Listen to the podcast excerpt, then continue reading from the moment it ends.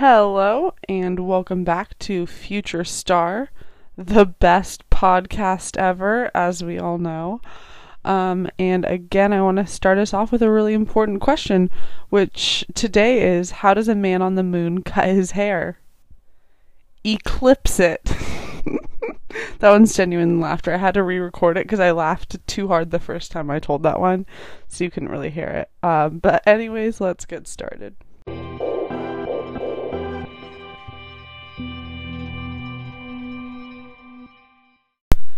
So, welcome back. Really quickly, um, want to address the controversy um, that's going on in literally just my own head because I was listening back to one of the podcasts the other day, um, which was it was okay. We're getting better though. And I said that nitrogen was 95% of the atmosphere, and it's not. It's only 80% of Earth's atmosphere. And I know you guys were probably going crazy. Um, but yeah, I apologize. That one's on me. I also know that I said in the very first like intro podcast that cosmos was uh, meant the universe, but it doesn't. It's like the organization of the universe. Um, and I know there's a huge campaign to cancel me right now. Um, but you know, we all make mistakes. Anyways, this week I started a new job teaching, and the first class I'm teaching is called Earth Space Science. And let me tell you, I was quite excited. And it, it starts off with space, and then it goes into like oceanography, meteorology, geology. Not really excited about the last three. And I was talking to one of my students, and I was like, So, do you like space? And he goes, Not really. And I was like, Wow, he's in for a long semester, a long year, but there you go. I also told my school in like my bio that I have a podcast, so my biggest fear is that somebody actually searches for me and finds this, but great school. Love it so far. Um, and there you go. Also, I would like to apologize because I like pause the episode sometimes and like start talking again, and every single time the microphone makes this annoying noise, and I don't know why, and I keep trying to edit it out because I'll like trim it, but it doesn't actually trim it out. I'm working on it. Maybe I've already figured it out by the time this posts, so we will see. So, last weekend, a week ago, I was in Joshua Tree, which is like the desert of California, and I was there with a bunch of high schoolers it was wonderful. It was wonderful mm, for one main reason, and that is the dang stars. They were crazy. I used to work up in Big Bear, and I was like, wow, stars. And that's when I started kind of looking at like constellations and all of that, but. LA really does not do stars any justice. If you look at Orion's belt here in LA, you'll see like the arms or the shoulders and the knees and the belt but if you go anywhere like merely dark, you'll see like the belt and you can see like all of this craziness. So 10 out of 10 recommend for that one. Um I do feel kind of bad for the students I was there with because I'd like try and point out constellations and I know that they didn't care that much. But, you know, there you go. Even they would like point out the wrong constellations. They'd be like, "That's the Big Dipper." And I'd be like, "Not even close." But I'm not I'm not trying to be a star snob. Um, so I, I just let them go for it. Um, but all that to say, I was listening to a podcast today with Neil deGrasse Tyson, um, his podcast called Star Talk 10 out of 10 recommend. And he had someone on who is an astrophysicist, and she's also like an indigenous person, um, Native American and she is from Minnesota and she was talking about like the work that she does um, working I think it's called like the dark sky conservation and how they like try and protect the um, light well try to get rid of light pollution and protect the dark sky because in so many places such as LA it's literally impossible to just go outside and look up at the sky not just because of clouds and all of that but because of how bad light pollution is. Um, you really have to like go to the beach in LA if you want to see anything. Um, and I really liked that and um, how especially today there's like so much we can do at night such as binge watch tv and how rarely does anyone say like you know what i'm going to do tonight is look at the stars that the uh, people 2000 years ago were staring at. Um i really liked that. Anyways going on from there, what I want to talk about today is my least favorite quote ever, and that is I'm totally paraphrasing here. Um, he, we're all stardust, or we are made of the stars. And every single time I see a Tumblr quote like that, I do want to gag a little bit, but the unfortunate truth is that as you start to study what stars are and what they're made of, well, unfortunately, we are stardust. We are made of stars and all of that. And today, I wanted to go through the life cycle of a star a little bit. It's so fun, like sitting here on Earth and looking up at all of these tiny lights up in the sky and being like, ooh, stars. But what I never think about, at least, is that they're actually these like raging, massive, inconceivably hot balls of fire that are just so far away, inconceivably far away. Um, and we just like look up at them and be like, ooh, that looks like a bear. So, we're going to talk a little bit about my favorite cycle, the star cycle. This is literally always my favorite thing to teach, and I'm so excited that I get to teach it in a little bit minier version um, to my next class but during my research and i do this topic all the time but trying to be more scientifically ac- or scientifically accurate um, all i came up with was more questions. And i think that's one of my biggest problems is i just sit there and as all scientists probably do you just sit there and you go but why? But why? But why? And as i was researching more and more um, all I came up with was more questions. So I feel like this is a very like surface level uh, star cycle, um, and I wish I could perfectly explain the star cycle without any gaps. But some answers maybe I'm just not able to get, or maybe also um, the world just hasn't been able to get yet because of the complexity um, and the distance of these stars. So, all that to say is that writing this episode just made my head want to explode at times, but there you go. So, just like the water cycle, carbon cycle, nitrogen cycle, there's also a star cycle. Um, and so, that's what we're going to start with today. So, as this is a cycle, there are infinite places where we can start, but I always love to start at the beautiful baby births of stars. And Hubble has captured the most incredible, um, colorful pictures of this um, birth of a star. Um, and so let's go ahead and start there. And these are called stellar nebulas. So a stellar nebula is basically a giant cloud of dust and gas, and about 70% of that is just hydrogen. So in our entire universe, about 70% of it is going to be hydrogen. Um, and the other parts are just going to be um, smaller elements hydrogen, helium, lithium. At the very, very beginning of the universe, at the Big Bang, we started with a bunch of subatomic particles scattered around, so protons, neutrons, electrons, and those came together to start to form hydrogen. Hydrogen is made up of one proton, uh, typically one neutron and one electron, um, which will be important for the future, um, but we'll talk about that later. And so we start off with this giant dust, basically. And so, how does that even begin to form um, a, mm, a star, a, a giant ball of fire? So, here on Earth, we have some gravity. If we jump up, we are going to be attracted to the Earth and come back down. Um, same with uh, the sun, right? The sun has even more gravity because it's even bigger and it attracts the Earth into it. But just because the sun has more gravity, that doesn't mean that the Earth um, has its gravity taken away, right? So even though the Earth is smaller, it still has some gravity.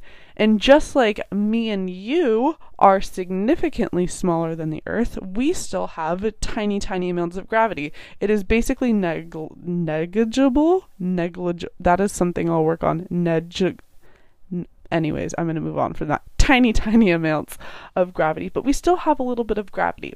So, in this giant cloud of dust and gas, these hydrogen particles have a tiny amount of gravity. And so these dust particles are going to start to gather more dust and gas, right? So the small ones will collect the even smaller pieces of dust and gas. And now you have two pieces of dust and gas, and that will attract more and more and more. And it takes a while, but eventually it's going to be a giant, dense ball of hydrogen.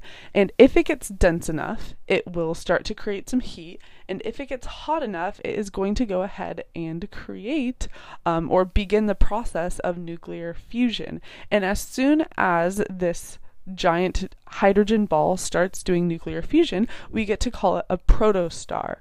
But what happens if it doesn't get enough um, density and heat to start doing this thing called nuclear fusion?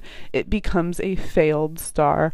Um, and one of my favorite things to point out is that Earth could possibly be one of those failed stars. So everything in our solar system had the potential to be a star, but it didn't get enough mass didn't start that nuclear fusion. So um, we are failed stars. Um, we'll get into that a little bit more later.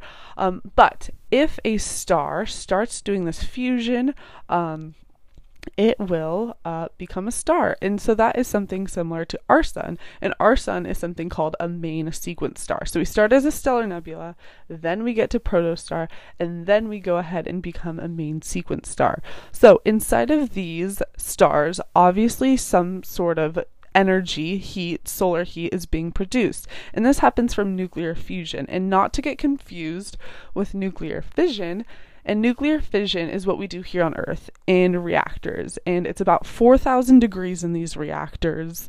Um, and on the sun, they do something called nuclear fusion, fission, fusion. It gets a little confusing, but they fuse together really, really tiny elements. So, hydrogen in the center of the star starts to get fused together to create something called deuterium, which is basically hydrogen but a little bit heavier because it has an extra neutron. And then this deuterium will most likely get hit with another hydrogen, and that will finally become helium. So, we went from hydrogen in the center, and then we got to helium helium, and then it will move to bigger and bigger elements. In a star like our sun, um, the biggest element it can create is iron. So we go from hydrogen to helium to all of these elements until we get iron. Iron is still at the lower end of the sizes when it comes to the periodic table.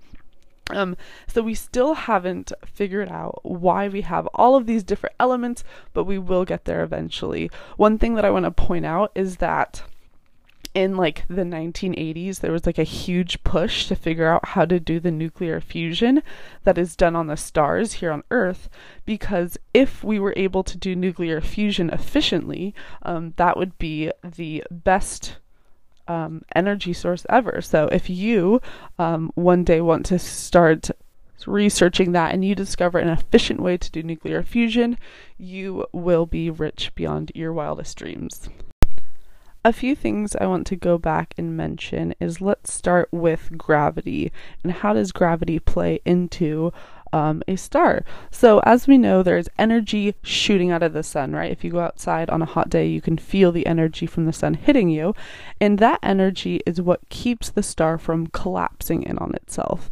So, what is opposing this fusion that's shooting out so the star doesn't totally explode is gravity. So, gravity pushes the star and keeps it together, but what keeps the star from um, imploding on itself is this nuclear fusion. So, some possible issues are this nuclear fusion that's happening inside of the star, right? It goes from hydrogen, it goes to helium, it goes all the way up to iron. But eventually, once we have a completely iron core, there's not really that much nuclear fusion that can be happening.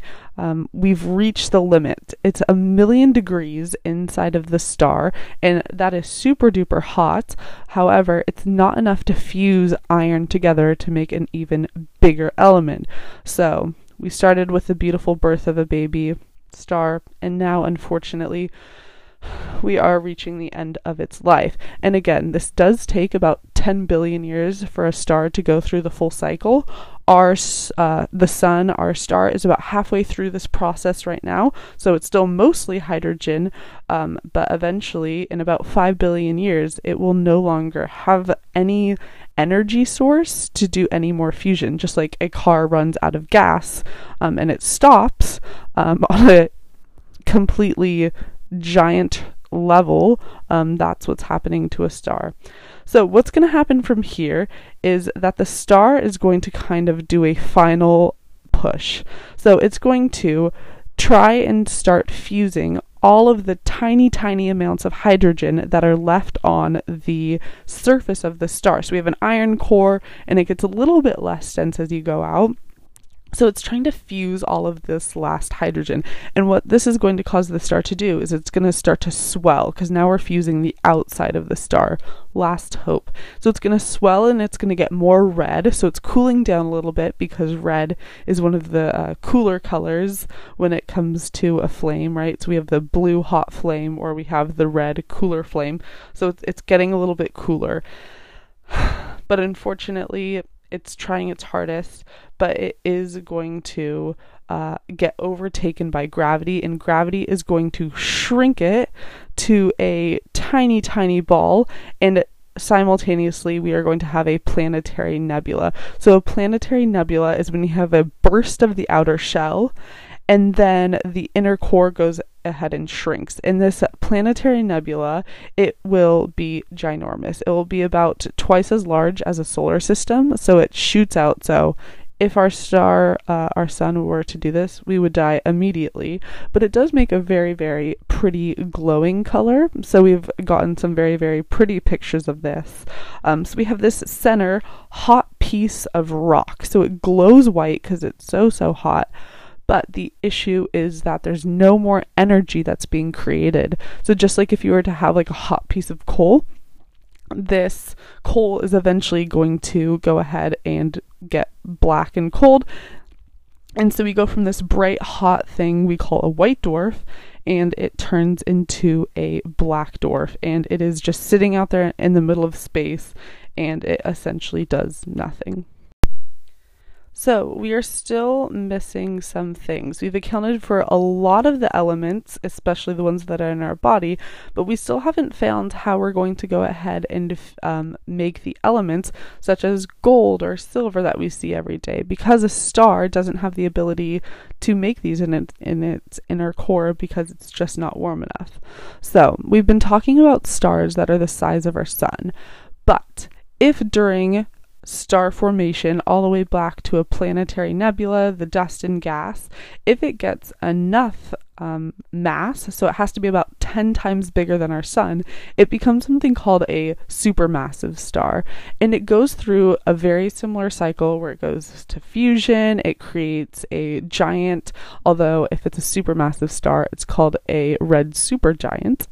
Um, but at the end, it's so, so, so massive that it doesn't get to just collapse in on itself, do a planetary nebula.